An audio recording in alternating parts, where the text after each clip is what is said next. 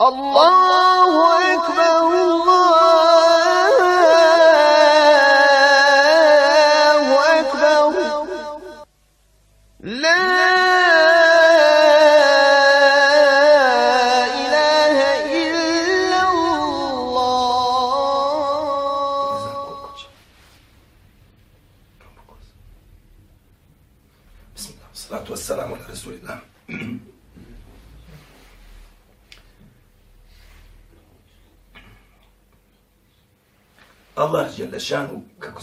prošlom predavanju, zabranio strančarenje. I to na nekoliko mjesta u Allahovoj knjizi. Pa ćemo krenuti redom da to malo analiziramo.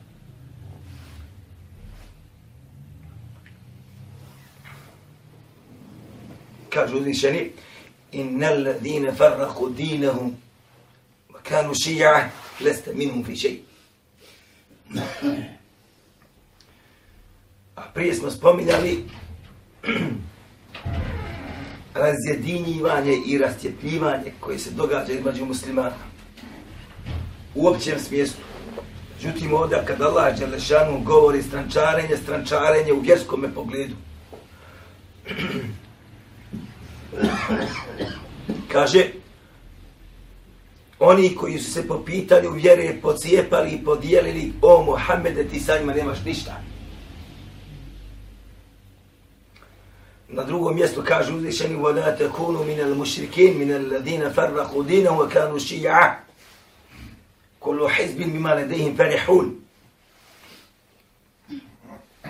I nemoj da te biti od mušrika. Mušrici su šta?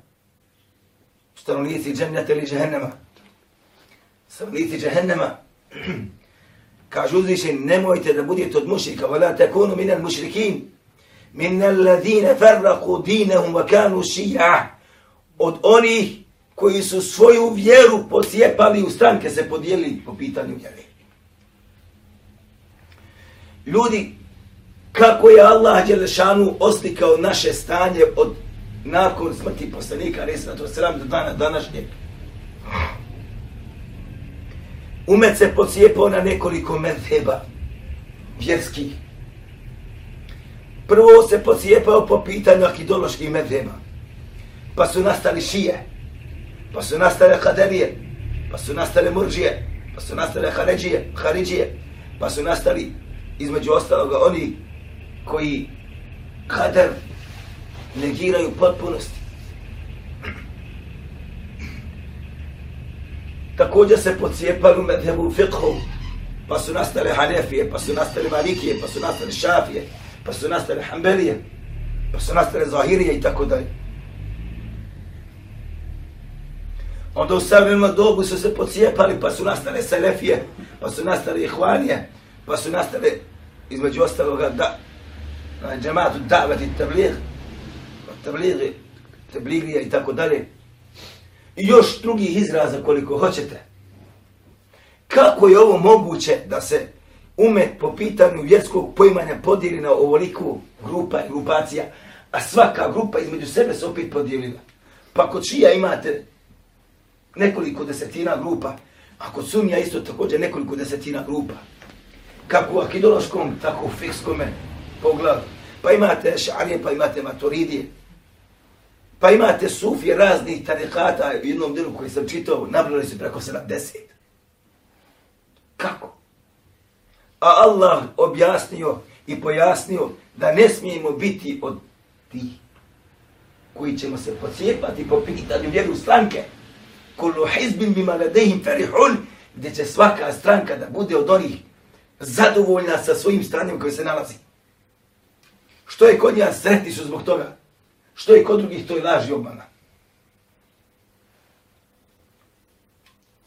I ovo je osobina firaonstva, kako se spominje u Koranu. I Allah ga opisuje, kaže na Firaone, ala fil ardi. Allah kaže, Firaon se, kaže, uzdigao na zemlji. وَجَعَلَ أَهْلَهَا شِيَعَ I kaže, nje narod, narod koji je bio na zemlji, kaže, pocijepao u stranke. Zašto? da ih oslabi. Taifu jednu oslabi, da jedne ubija i da im ostavi, da yudhebihu abnaahum, da kolje njihovu djecu, vestahi nisaahum, i da ostavlja njihove žene u životu. Ali šta je imao u, u, u cilju? Imao je u cilju da taj narod rascijepi, a zatim da postanu slabi, a zatim nakon toga da za njima, nad njima vlada.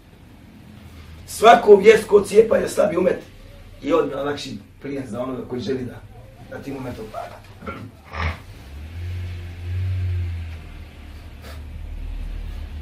Dalje kaže Allah Đelešanhu na drugoj tematici Inna salate kanete ale mu'minine kitaben mevkuta. Zaista je, kaže, namaz propisan vjernicima u točnom vremenu, određenom vremenu za namaz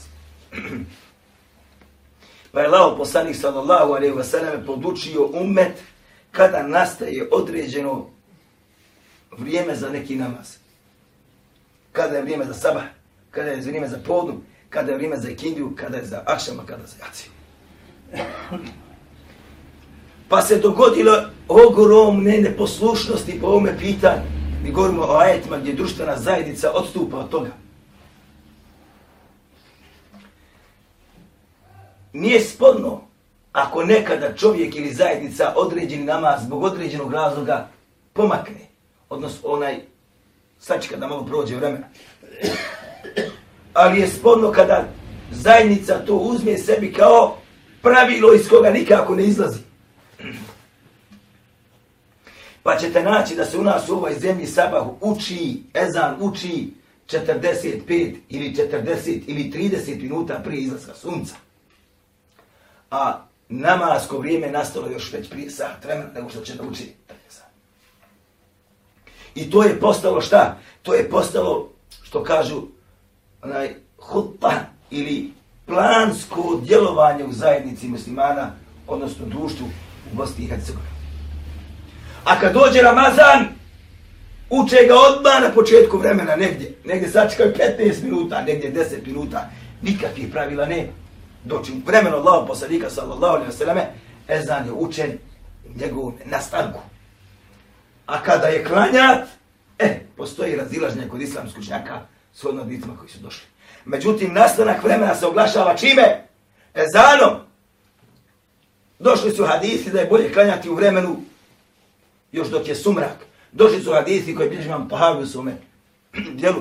Da je bolje klanjati u izbicanje ili vremenu koje je blisko ili blizu kada počne da se smanjiva. Došli su hadithi. ali obznanjivanje toga namaza mora da bude kada? U namaskom vremenu kad ono dolazi. Zašto? Da neće putnik biti vezan za tvoj ezan, da neće žene u kućama biti vezan za tvoj ezan i tako da. Zatim podna namaz. Ja ne znam u drugim zemljama, mimo arapskog svijeta kako je, osim ovi naše Bosne. Ali u svim arapskim zemljama podna nastaje kada je vremen, vrijeme podne. Ha bilo to 5 do 12, ha 3 do 12. Jeste razumijeli? Ili bilo 5 do 1 ili 3 do 1. Ili bilo 25 do 1 ili 25 do 12. Doći kod nas ovdje, zimi se uči u 12, iako je nastala prije 25 ili 30 minuta, ljeti se uči u 1, iako je nastala prije 15 minuta. Po kojem pravi? Naravno došli su hadithi, gdje je Allah poslanik sa osam znao radi vrućine odgoditi podnu namaz, radi vrućine. A mi smo mi izom u arabskom svijetu. Jedna stvar. I ovo je sa razlogom, ali ovo je bez razloga. Tako se nekome čeknemo, i tako bi. Dakle, odstupanja postoji, postoji odstupanja, čak i po pitanju namaskih vremena, što je jedno od najsvetijih stvari. Zatim kaže Allah, dželle šanu, fe in tanaza'tum fi shay'in farudduhu ila Allahi wa Rasul. A ako ste, kaže, budete vi u nečem sporili po pitanju razumijevanja vjerskih propisa, to nerazumijevanje vaše, to neslaganje vaše po pitanju svatanja vratite. Kome? Vratite Allahu dželle Đelešan njegovoj knjizi i vratite poslaniku sa osrem njegovom sunnetu. Zašto? Je hajru. Wahsan viva. A to je, kaže, najbolje i najispravnije tumačenje problema u kojih ste vi upali zbog nesvatanja određene mesele u šarijetu ili razilaženja na nju. I tako se dolazi do rješenja. Ishodno pravilima koji postoji po pitanju razumijevanja tafsira tefsira određenih ajeta, ishodno pravilima koja postoji po pitanju svatanja i komentarisanja haditha koji su došli. A zato obade mora se poznavati tako zvanu usulu tefsiri, usuru hadithi Također znači i ovdje postoji odstupanje do ovoga ajta ne postoji odstupanje. Odstupanje postoji zašto? Zato što društvo muslimana od ovoga u aps apsolutno odstupa. Jer dođe dekret ovako mora biti ko se ne složije na lijevu stranu.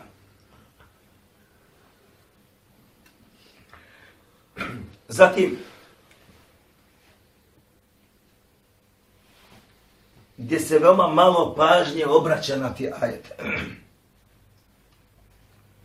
Jeste te drnuđu bil vafeli, kako kaže islamski učenjaci, ili postepeno ulaženje u grije. Postepeno ulaženje u grije. Od koga? Od različitih struktura ljudi. Od običnih ljudi pa do vjernika. Kaže Allah Đelešanu, pita se kako mi osupamo toga. Kaže Allah Đelešanu, ja juhen nasu.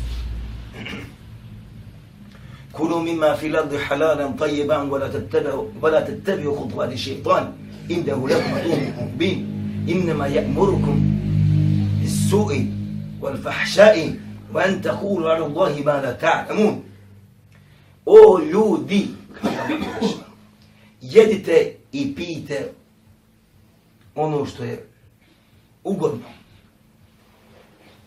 Kulu mima fil ardi halala, tayyiba, jedite, kad se kaže kulu, jedite, apsolutno, odmah to ukazuje na šta i na, i na piće.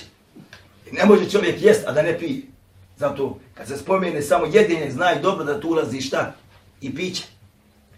Jedite, kaže, ono što je od halala, lijepo na La Wala tattabi'u ohutovati shaytan. Ha, evo ga. I nemojte slučajno da bi vi, kaže, slijedili šeitanske stope. Je li umet poslušao? Je narod poslušao? Kažu islamski učenjaci, nikada šeitan neće doći vjerniku da ga navede na čisti grijeh. Nikad. Hutuat jesu, huta je, kažu, između ostalo, kad se kaže, imam, kaže, huta, imam, kaže, plan, imam nacit. Tahtit jeste, onaj, svaka država ga ima.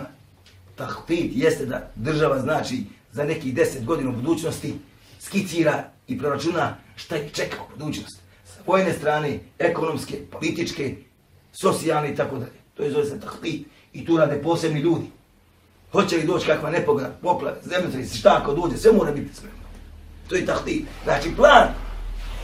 Zato da se kaže hupovatu šeitan, odnosno nemoj slučajno da bi potpali pod njegovu spletku da vas na jedan perfidan način zavede.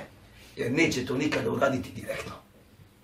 Da te odmah navede na grije. Nego stopa po stopa. Mic po mic, mic po mic, mic po mic, mic, nećeš ni osjetiti da si upravo I nećeš osjetiti promjene kod sebe, smatrat ćeš uvijek da se onaj stari. Jok. To je strategija šeitanska. Znači ovdje šta zakazuje? Znači kaže innema ya'murukum bis-su'i wal-fahsha'i man taqulu 'ala Allahi ma la ta'lamun. Zaista kaže on u istinu vam kaže naređuje šta da radite loša djela. Jeste čuli kad da je šejtan čovjeka navratio da uradi neko dobro tijelo? Zato kad čovjek počinje gdje kaže ovo je od šeitana. Je tako ili je tako? Jeste nikad čuli nekoga da uradi dobro djelo da kaže da bila ovo od šeitana? Nikad. Međutim, uvijek kaže kada čovjek padne i kada uradi loše djelo, kaže šeitan me zaveo. Šeitan je lijepim prikazao. Zašto? To je njegova spletka. Znači čovjeka šta? Naređuje mu da radi loša djela. Ko je taj koji naređuje? Ko je taj koji naređuje? Allah. Kako kad Allah ovdje kaže da šeitan čovjeku naređuje da radi loša djela? Na koji način čovjeku naredi da radi loše djela? Na ovaj način. Svojim planskom, svojom strategijom da ti ne osjetiš. Koliko je ljudi, koliko je ljudi, braćo, uradilo veliki grijeh, a krenuo je sa veoma malim i nebitnim.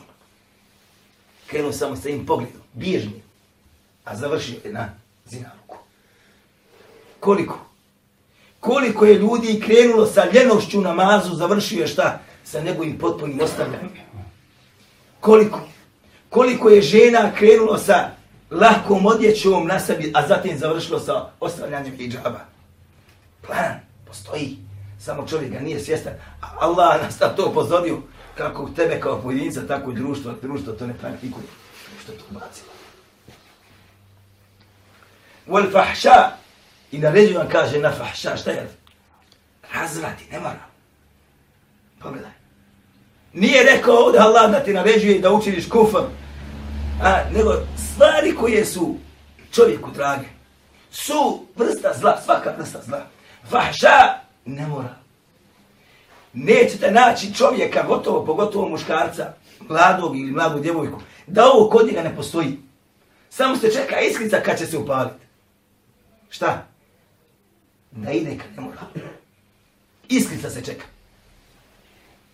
I ta iskrica može da bude koblja. Ven takulu ala Allahima na ta'lamun i da kaže o Allahu, kažete ono što ne znate. Evo je najbolje.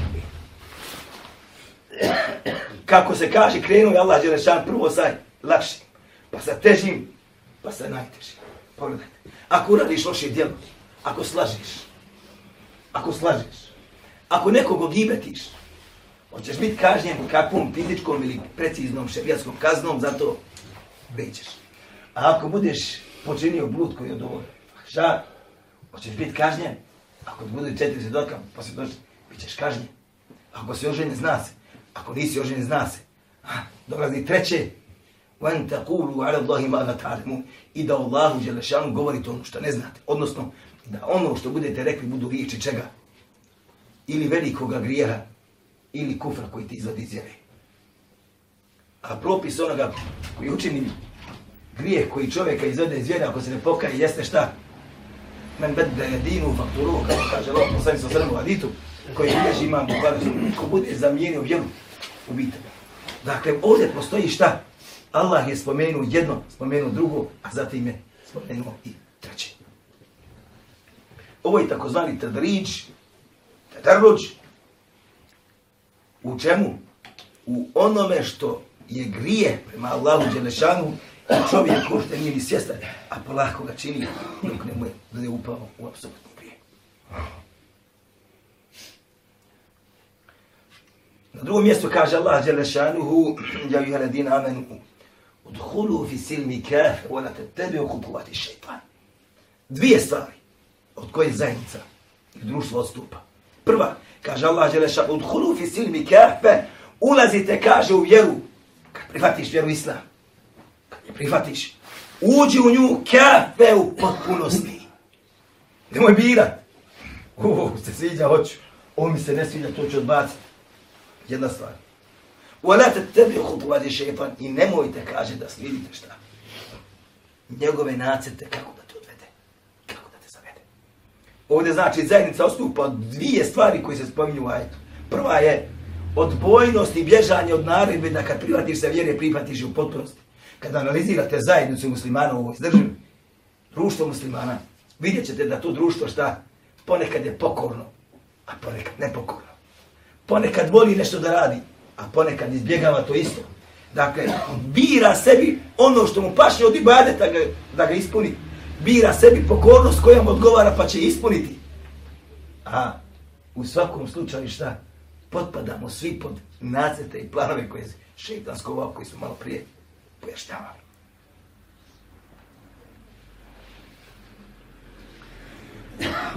Dolazimo do jednog sad krovnog dijela. I kaže Allah Đelešanuhu, men yuti ar rasul faqad ata Allah. Onaj kaže ko se pokori poslaniku, pokorava se kome? Allahu Đelešanuhu. Kad sad ovaj ajet uzmemo i vratimo ga opet na društvo muslimana gdje mi živimo i u arapskom svijetu. Da li ćete naći da je društvo muslimana ovaj ajet prihvatilo kako stoji i pokorilo se njime ili ga je odbacilo? Kako će naći? Kako će sebe naći? Kako ćeš sebe naći? Kaže Allah poslaniku hadisu koji bilježima Buhari, iako su rekli da nećemo hadisa citirati, radi samo Kur'an, pa etima. Kaže, i među ostalom, ha, mene asani tako da Allah. Ko mi, kaže, bude nepokoran, neposlušan, on je nepokoran, neposlušan kome? Allahu Đelešan. Pogledajte. Došao Allah poslanik sallallahu alaihi wa sallam sa nečim, a ti neće da to praktikuješ. I nađeš razloga milion. A on kaže mena asani, pa kada asallahe, ko bude men nepokoran i griješan prema meni, on je griješan i nepokoran kome Allahu Đelešanu. Raqibu an sunneti fe lejse minni. Ako kaže bude neko bježao od moga sunneta, neće mrskom u teškom pada fe lejse minni. Nije od mene kaže. Ovo su stvari koje su jako ozbiljne. Niti pojedinac o tome razmišlja. Niti društvo o tome razmišlja. Niti oni koji proizvode to društvo razmišljaju o tome da osvijesti narod, narod bude ozbiljniji prema shvatanju kuranskih tekstova.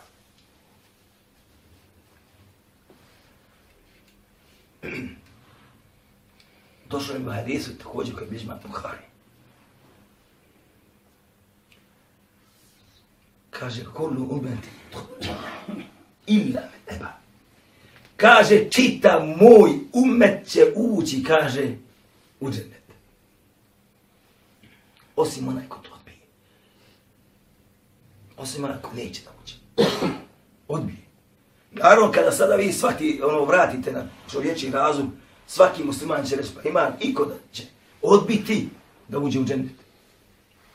Illa men ena. Pa su ga upitali,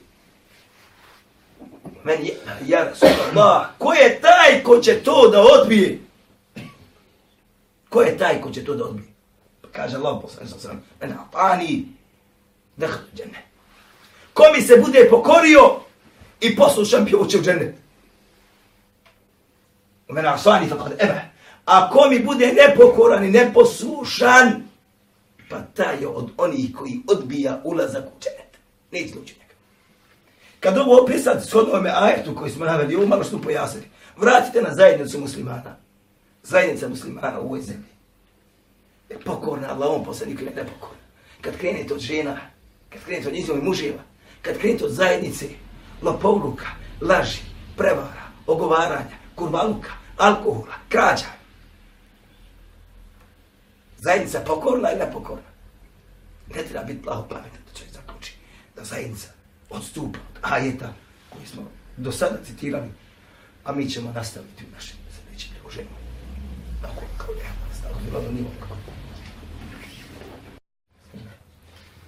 Bismillah, salatu wassalamu ala rasulillahi sallallahu alaihi wasallam. Mi smo počeli govoriti, braćo, o ajetima od kojih odstupa muslimansko društvo. I čini smo se tri puta već o tome govorili. Danas, inša Allahu ta'ala, nastavljamo govor o tome. Dakle, samo spominjemo ajete iz Allahove Đelešanu knjige ovaj, koji su dokaz protiv društva muslimana kako u ovoj zemlji, tako je i, i šire.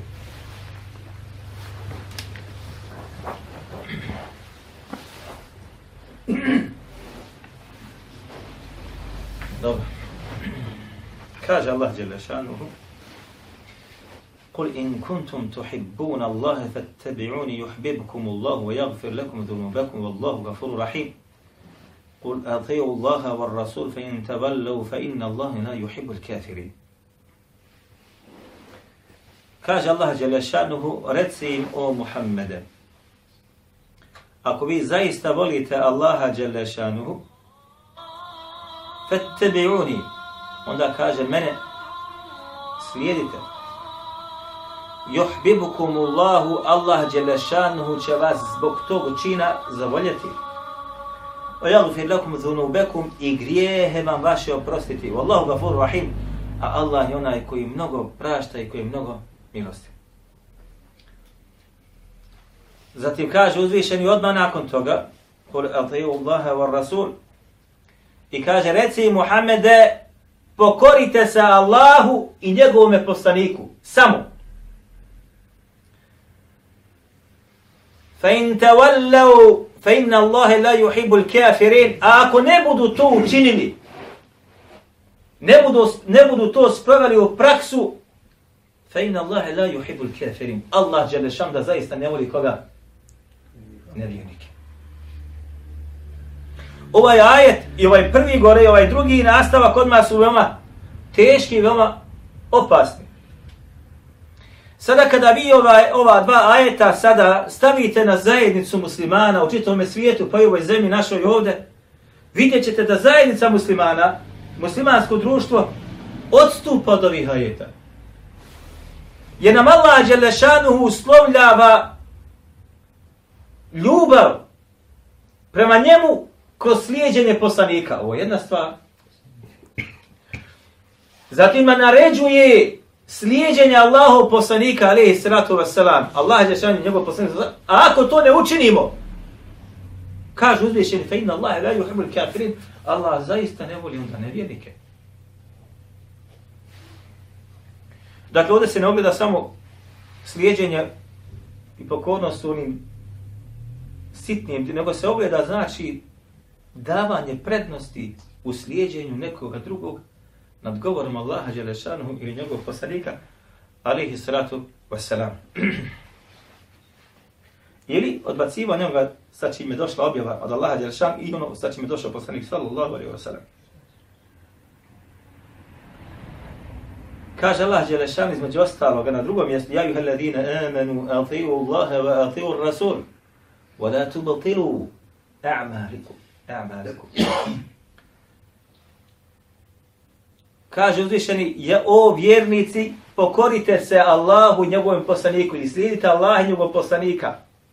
Wala tubtilu a'malakum. I nemojte kaže da svoja djela pokvar on mu batil. Šta je batil? Nešto što nije ispravno. Jedni kontaš, radiš, radiš za Allahu vjeru, klanjaš, postiš, a ona bude šta? Batil. Zašto? U kome kontekstu? Nisi ga uradio shodno onome sa čim je poslanik sallallahu alaihi wasallam došao. Makar ibadet izvršavao. Ali ako ne bude taj ibadet urađen na isti način kako je poslanik sallallahu alaihi wasallam ga činio, kako kaže, kada jad neće biti, neće biti primjen. Men yuqi ar-rasul fa qad ta'a Allah kaže na, na trećem mjestu ko se pokori pokori Allahu poslaniku sallallahu alejhi ve selleme pokorava se taj kome Allahu dželle Ovi ajeti govori o tome da je pokornost Allahu, Allahu Đeršan, njegovom poslaniku šta? Nama neizbježna i naređena. I nema, hoćeš li nećeš ti praktikovati neki sudet, ga moraš praktikovati. I sada kad, ono, ono sa čim on došao, poslanik sa i sada kada pogledate naše društvo u kojem živimo, vidjet ćete da društvo odstupa, kad pogledate cijelinu, znači, ne govorim sad procente, vidjet ćete da društvo odstupa od onoga što Allah naređuje i od onoga što je poslanik sallallahu alejhi ve s tim došao.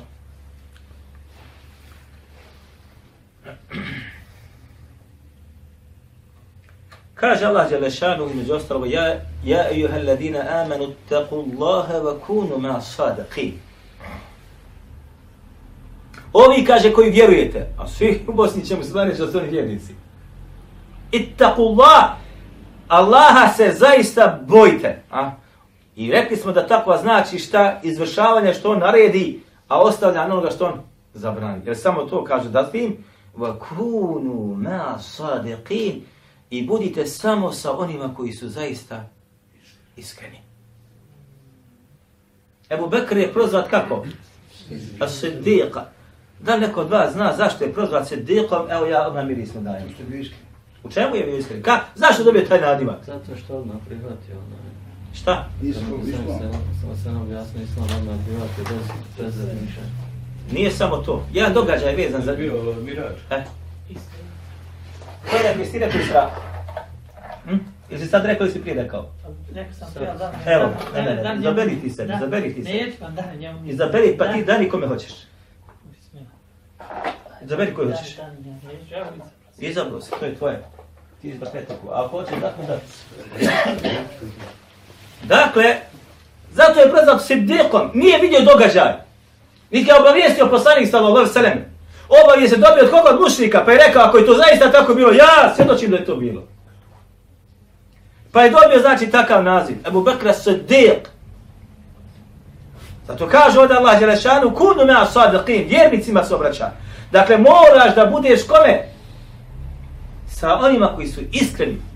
Da tvoje društvo bude društvo iskrenih ljudi. Sad kad pogledate zajednicu muslimana, društvo muslimana u kojem mi živimo, najčešće će naći da, da iskreni ljudi kod njih su šta odbačeni. I da sebi prihvate za prijatelje ljude koji su lažovi, koji lažu u svojoj supruzi, svome djetetu slaže.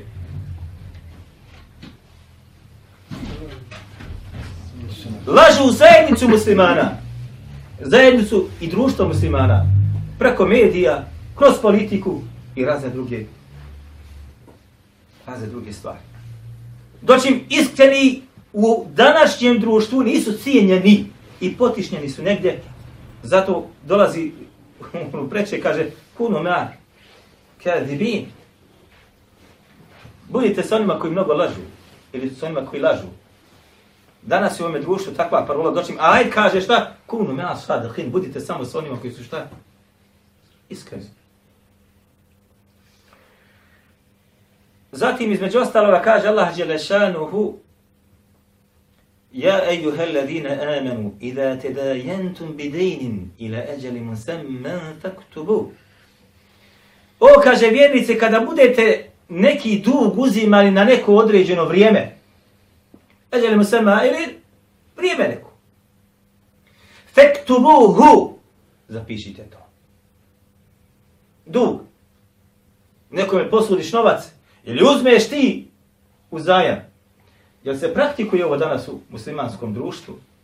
Među braćom se, koji se pridržavaju vjerne, ovo ne praktikuje. I onda dođe meni i kaže, ja sam mu posudio, nije mi vratio, kaže, dokad si posudio, pa rekao sam do tada to, jer imaš sve dok nema, jer si prepisao, nis... Pa šta traži ja sada? Među ljudima koji se koji praktikuju vjeru, ovo se događa. A kako je tek među ljudima koji ovoga manje imali nikako gotovo? dao mu novac, kada zaboravi za njega.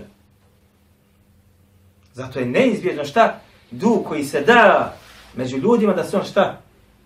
Zabiše.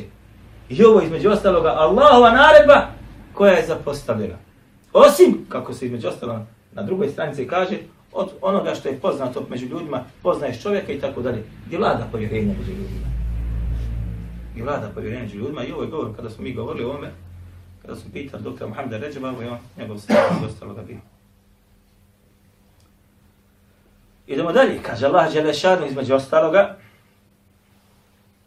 Ja ejuha alladhina amenu kuhu anfusakum wa ahlikum nara. O, kaže vjernici, sačuvajte sebe, kaže, i vaše porodice džehennemske vatri. Sačuvajte sebe i vaše porodice džehennemske vatre, ve kudha nasu val hijjare, kaže čije će gorivo da bude ko? Ljudi i kamenje. Govor znači Allaha Đelešanu govori nam da džehennemska vatra njezino gorivo će da bude ko? Ljudsko meso, ljudske kosti i kamenje.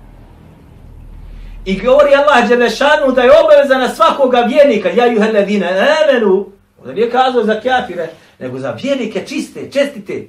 Sačuvaj i čuva ku anfusakum sebe prvenstveno.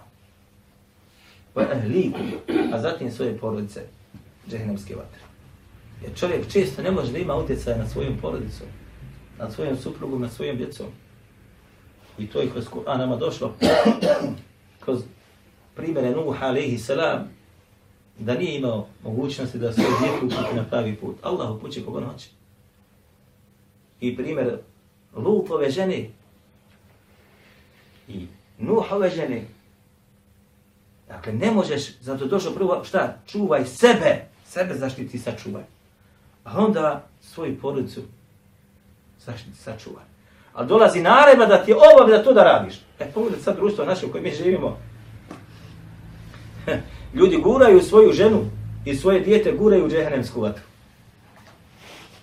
Jel tako hađe ili nije tako? Svojom rukom tiska. Svojom rukom tiska. Evo. Jel tak? Tačno. Daju da se šminka, daju da se oblači, daju da se miriše, daju da izlazi. Sve daje. svojoj supruzi, a da ne govorimo o svojim čerima i o svojim sinovima. Sin hoće da slavi prvi maj, babu daj 50 maraka da upno gajemo piva, evo sine, hajde slavite tamo. Je li tako ili nije tako? Dakle, guraš ga u džehennemsku vatru. Isto također sa ženskom čeljadi. Doći mi došla naredba, čuvaj sebe i svoju porodicu džehennemske vatre. I ovo je također šta? Zapostavljeno u ovome, u ovome društvu. Kaže Allah Đelešanuhu, idemo dalje, Inna Allahe yuhibbu alladhina yuqatiluna fi sabilihi saffan ka'annahum bunyanun masus. Kaže Allah Đelešanuhu zaista voli oni koji se bore na Allahovom dželešanuhu putu. Safa. Saf je saf. Što kažu naš, saf. Safan ke ennehum bunjanum masus. U safovima posafani kao da su oni šta bunjan građajna mersus koja je čvrsta, jako jedna isprepletena sa drugom. Ovaj mersus, ovaj izraz, dolazi od rasas. Rasas je olovo, braće. Rasas u arapskom jeziku znači olovo. Rasasa je olovno zrno. Hoće da se kaže između ostaloga da taj saf mora da bude i kuda je saljeven od čega? Od olova. Možete vidjeti koja je to tvrdoća? Koja je to komponenta? E, pa se sad ovo. Ovo se govori kad, za koga? Za one koji se bore na Allahom putu, kakvi moraju da budu. Zato između ostalo se kaže prvi poraz muslimana će da bude na Allahom putu kada njihov sam se bude, sam se bude šta? Rascijepio. Odnosno, kada se srca u safu budu šta? Razišla. I tada očekaju poraz tog safa. Kada se srca raziđu kod oni koji se bore na Allahom putu, nema tu pobjede. E, kad pogledaj sad situaciju ovako se događa u svijetu muslimanskom, nema pobjede. God se ne bude šta, taj saf jedino da srca se ne raziđu. Jer došlo hadita, mi nećemo hadita navoditi. Na, na, znači šta, nemojte se, kaže, u safovima razdvajati pa da vam se srca, kaže, raziđu. Nemojte bježati u safu jedan od drugog pa da vam se, kaže, šta srca raziđu. Zato kaže, se kad sve ukomponuje, ajeti koji su došli i hadite kad su, koji su došli, kada saf bude čvrd sabit, srca su šta? Također sabita. Ako se saf bude razvi, razbio, odnosno razbijaju se šta? Srca onih koji stoji u takvom safu. E, pogledajte sada. Islamski učenjaci svi, kada govore o meseli ili pitanju safanja u safove kad se oce klanjati, uzimaju ovaj ajet između ostalog dokaz prije hadisa kako se moraju vjernici kada hoće klanjati safat. Kako se moraju redati, kako se moraju poredati. I ovaj ajet je prvi safan kenum bunjan masus da ti safovi budu poput čvrste sazidane građevine koja je saljevena sa olovom. U rivajetu koji je kod muslima, nećemo spominjati mnogo haditha, samo bježno. Kaže Allah poslanik sallallahu alaihi sallam, znao bi nas, kaže, pojedinačno što bi se reklo, safatu safove, dodirivati prsa, ovako ramena uz rame. On, svojim rukom. U rivajetima Zebu Bekru Emre kaže, ne bi otpočeli namaz, dokle god ne bi postrojili svoju vojsku. Odnosno, ljude koji su došli da klanjaju namaz. Ne bi otpočeli namaz.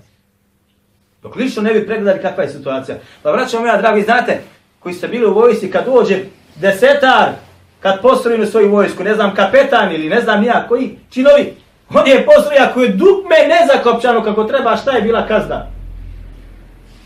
Obrivanje. A? Pomena prvo i onda ukor, onda druge, onda iđe ribanje. Ribanje. Ja sam vidio sve to. Eto, vidiš. Dugme ako nije zakopčano kako treba.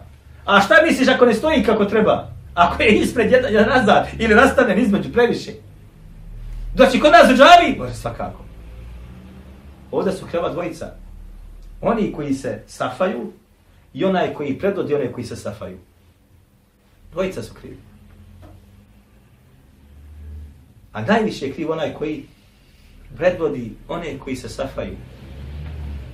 Nemaš pravo da kažeš Allahu Ekber, a da nisi svoj saf posafu, bolan. Hoćeš sunnet da praktikuješ kako je poslanik sa osanima radio, naređenom gore malo prije smo govorili. A zatim tvoj saf Nije završio i kamet toga Allahu Ekber, ni pogledao nije kakva je situacija, samo mahinalno kaže, poranajte safove, popunite safove i Allahu Ekber. A ljudi vidi svojim očima da ljudi nisu u safu. Dakle, vidite kako društvo muslimana odstupa čak i od osnove jedne gdje se pet puta kod onih koji obavljaju namaz u džematu ovo događa. A šta je tek sa drugim stvarima? Kaže Allah Đelešanu, Ja ejuha alladhina amanu anfiqu mimma razaqnakum min qabla ya'ti yawmun la bay'un fihi wa la khullatun wa la shafa'a wal kafiruna hum zalimun. O vjernici kaže, anfiqu, trošite svoje imetke. Ovdje izraz dolazi anfiqu u imperativu naredbi, u množini. Trošite svoje imetke koje mima razaknakum od onoga što smo, s čime smo, kaže, mi obskrbili. Min kable jete jevmun, la bejun fihi wala Na, prije nego što kaže dođe dan kada neće biti više mogućnosti da trguješ, da zaradiš. Gotovo. Niti će biti prisnih prijatelja da te počupaju i upaju i situaciju koju si upao. Vada šefa, niti će biti zauzimanja da neko dođe i kaže ja se za njega zauzimam. Ja ću ga odavde da spasi. Nema toga. Vol kafiruna humu zalimun, a nevjernici su zaista pravi nasilnici. Dakle, naređuje Allah Đelešan da svoje imetke koje imamo šta? Trošiš na njegove putu. Međutim, insan se šta boji da neće osiromašiti. A ja znam tako mi Allaha ljude koji troše na Allahome putu, a svakog dana ili svakog mjeseca ili godine sve više, sve bogatiji bivaju. Jesu tako mi Allaha. Znam ljude koji troše na Allahom putu, a njihov imetak samo raste. A znam ljude koji su škrti, njihov imetak ne raste. I stalno kukaju.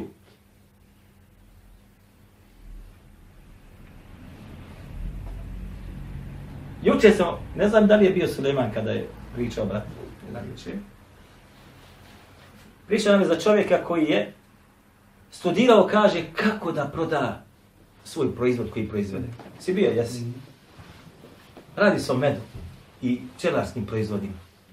Kaže, on je iščito sve knjige što postoji, kako da on prepozna kad dolazi čovjek, je on kupac ili nije kupac. Po našem njegovog govora, po našem njegovog onaj, ruku, kako stoji, kako su mnoge okrenute. Sve je to on kaže iščito. Zna kad dolazi, je li hoće ovaj kupiti, samo pita za cijenu. I to je bio slučaj. A on ne kaže, i cvatla mu, cvata trgovina. Doći dođe, kaže vrijeme, sve se ugasi. Nema, markira se izbija. I šta je odlučio? Odlučio je, kaže, da daje med na Allahom putu. Kao sada, kogo dođe, podaj onome, podaj onome, podaj onome, podaj onome, i kaže, otvori se, sve mu se otvori. Ti se stisneš, Allah ti stisne. Otvoriš, Allah će šamo otvori. Ne mereš nikad podijeliti koliko ti Allah može dati. Samo ljudi to ne znaju, nisu taj.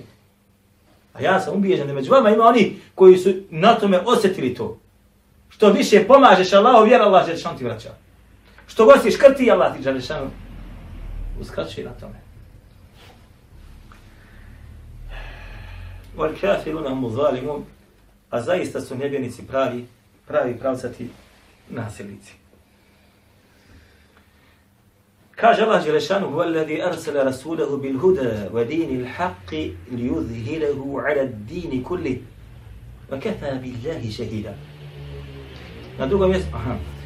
Kaže on je onaj koji je poslao svoga poslanika. Na jasnome putu sa uputom li uzhirehu ala dini kulli da bi kaže tu uputu s kojim on došao, uzdigao iznad svih vjera. I da to bude prepoznatljivo. Zagi. Vakefa billahi šehida, a dovoljan je Allah Đelešanu po tom pitan kao svjedok. Kad bi svi ljudi zanijekali to, dosta je da ovo samo Allah Đelešanu rekao. Na drugom mjestu isto kaže Allah Đelešanu, huvel ladhi arsala rasulahu bil huda wa dini l-haqi li udhira wa dini kulli, walau kariha al-mushrikun. Ovo spominje na, na dva mjesta. Ha! Dakle, poslat poslanik sa jasnom uputom, koja je jasna i prepoznatljiva, društvo muslimana šta radi? Izabralo je druge puteve, druge upute. Braćo moja draga, vi ćete naći u ovoj zemlji našoj, da je po pitanju primjera radi Ebu Hanife, oštampano gotovo oko 10 ili preko 10 dijela knjiga je oštampano o njemu. Njegovoj biografiji, njegovom znanju, njegovom učenju tamo. Po pitanju Allahu poslanika, ali sad vas u ovoj zemlji, isto također toliko ili manje ili više je osvapano knjiga o poslaniku, alaihi salatu wasalam. O Ebu Hanifi oštampano dijela. O poslaniku sa zelem gotovo isto oštampano dijela. Pa kome se daje prednost? Ko je preči? Došlo je u, ja bih rekao ovako, krajem drugog i početkom trećeg hijđarskog stoljeća došlo do jednih velikih podjela među muslimanima. Kada je bilo neophodno da se prepoznaš preko tvoje pripadnosti određenoj partiji, odnosno medhemu. Isto kod, kod nas ovdje danas primjer u ovoj zemlji. Kad doćeš da se zaposliš, kaže, koji si stranci? Nisam jedno i nema posla. Ili ako si u stranci, eh, koliko si ti se žrtvo za tu stranku, toliko ćemo mi tebi sad da pomognemo. Tako i tada bilo. Kojeg si medheba, nisam jednu, nema od tebe ništa, tvoje znanje se neće proširiti. A ako si bio šafijskog, hanefijskog, hambelijskog, medhemalikijskog, a, dobro. Samo vama kao opaska jedna.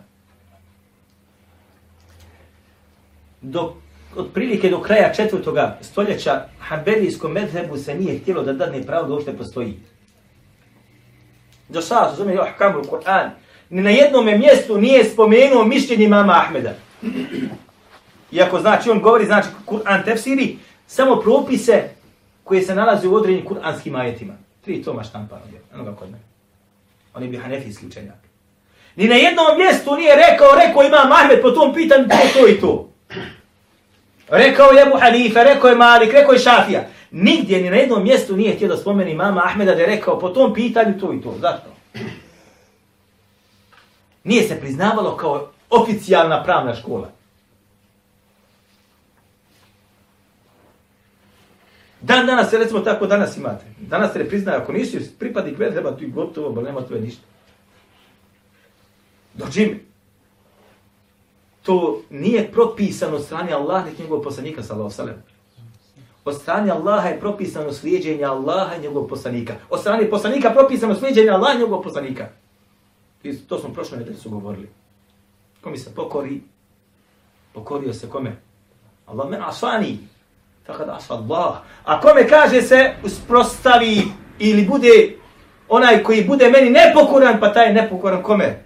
Allahu žele šanu. Hadis bilježma Buharijskom sahihu. To smo govorili prošlo to koliko se ja ne varam. Dakle, došla je situacija do te mjere da jednostavno ovaj, ukoliko nisi pripadnik onoga na čemu se nalazi masa, ti si od onih koji neće sigurno uspjeti u svome životu da ostvari ono što posjede, da li u svojoj glavi, da li u ambicijama koji ima, ili da li u spretnosti svojih ruku, ili onaj svoga jezika. Kaže Allah Đelešanu, idemo dalje, kaže Allah Đelešanu između ostaloga, tubu ila ja bih tubu ila Allahi teubete nasuha. Ovo kaže vjernici šta?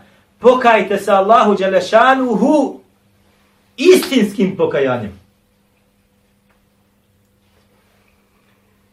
Kada vi pomenate sada, ljudi rade grijehe, uopšte ne mare da ga radi. Radi velike, radi male, radi teške grije, radi djela kufra. Ne pa da mu napravi da se pokaje. Niti kod njega ima neko ko je vrijedan i treba mu se pokajati zato što radi. U zajednicu kojom mi živimo. A Allah govori vjernicama da se šta? Pokajte se Allahu, a vjernik si, to mi govoriš. Da se pokajem. Moraš se kajati za svoje grijehe. Jer svaki vjernik ima grijeha kod sebe. Ja juha ladina amenu, tubu ila Allahi, teubete nasuha. O vjernici, Allahu se pokajte čistom i iskrenom teubom. Svako od nas ima grijeha. I u svojoj prošlosti, i u svojoj sadašnjosti. I pravit će ih dok je živ. Zato se traže vjernika šta? Da se Allahu Đelešanu stalno kaju čisto, čestito, iskreno, da se vrati Allahu Đelešanu, a on od onih koji su mu se pokajali. I malo u zajednici muslimana u kojoj mi živimo, kod onih koji su vjernici, malo, malo.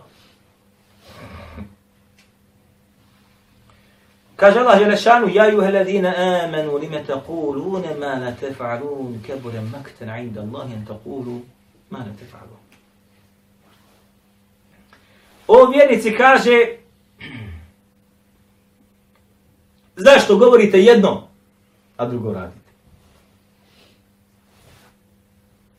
Odnosno, zašto govorite jedno, a vaša djela to neće da proprate? Govoriš, ali tvoja djela jok to neće propratiti. I kako je ružno kod Allaha Đelešanuhu da govoriš jedno, a to ne budeš svojim djelima propratio. Sada kad pogledate vjernike, vidjet ćete šta? Da je ovo jako prisutno kod ljudi. Ljudi govore o Allahove vjeri, govore o, o hadithima, govore, međutim njegova djela šta? Ne samo da neće propratiti ta njegov govor, nego njegova djela su sušta, suprotnost onoga što? Što govore. A naj više su upali u zamku oni koji se nalaze ovako kao ja i onda govore ljudima. Zašto? Zato što je on profesionalno vezan za taj posao. Još ako ima platu, još bolje. Vezan i onda on govori, čita ljudima i hudbe i dersove sve, ha? ali njegova djela šta? Ne samo da proprate njegov govor, nego njegova djela su sušta, su protost onoga što ljudima govorio. Zato imate da narod kaže, nije ovo džaba izmišljeno. I nije ovo džaba rečeno, kaže, vezano za, za hođe, ono, kaže, radi kao što hođa govori, kako se zove? Slušaj šta Slušaj, kaže, šta hođa govori, a nemoj raditi kao što on radi. Jer u tom kontekstu. Šta te... Ha? Slušaj šta hoće govori, nemoj da radiš ono što radi. Kaže, slušaj šta hođa govori, a nemoj raditi ono što hođa radi. E, dola, e ovo da, to je naša slika. Kad slušaš, maša Allah, ti mi rekao, melek, ne griješi. Ne samo da ne proprati ono što govori, nego čak njegova djela šta?